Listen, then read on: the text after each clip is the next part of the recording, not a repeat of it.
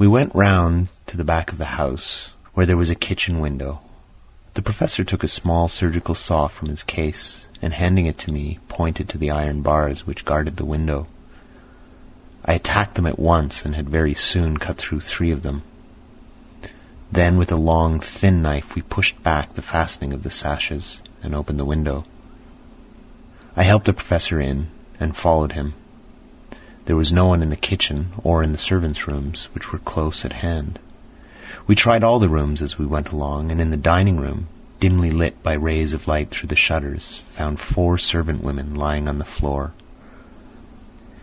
There was no need to think them dead, for their stertorous breathing and the acrid smell of laudanum in the room left no doubt as to their condition.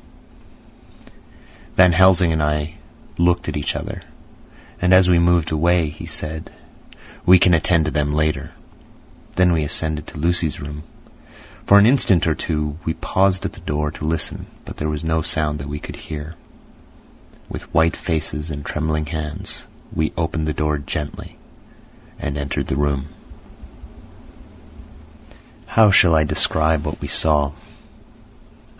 On the bed lay two women, Lucy and her mother.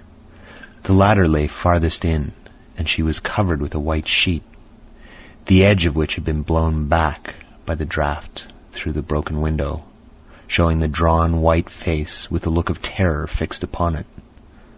By her side lay Lucy with a face white and still more drawn. The flowers which had been round her neck we found upon her mother's bosom, and her throat was bare, showing the two little wounds which we had noticed before, but looking horribly white and mangled.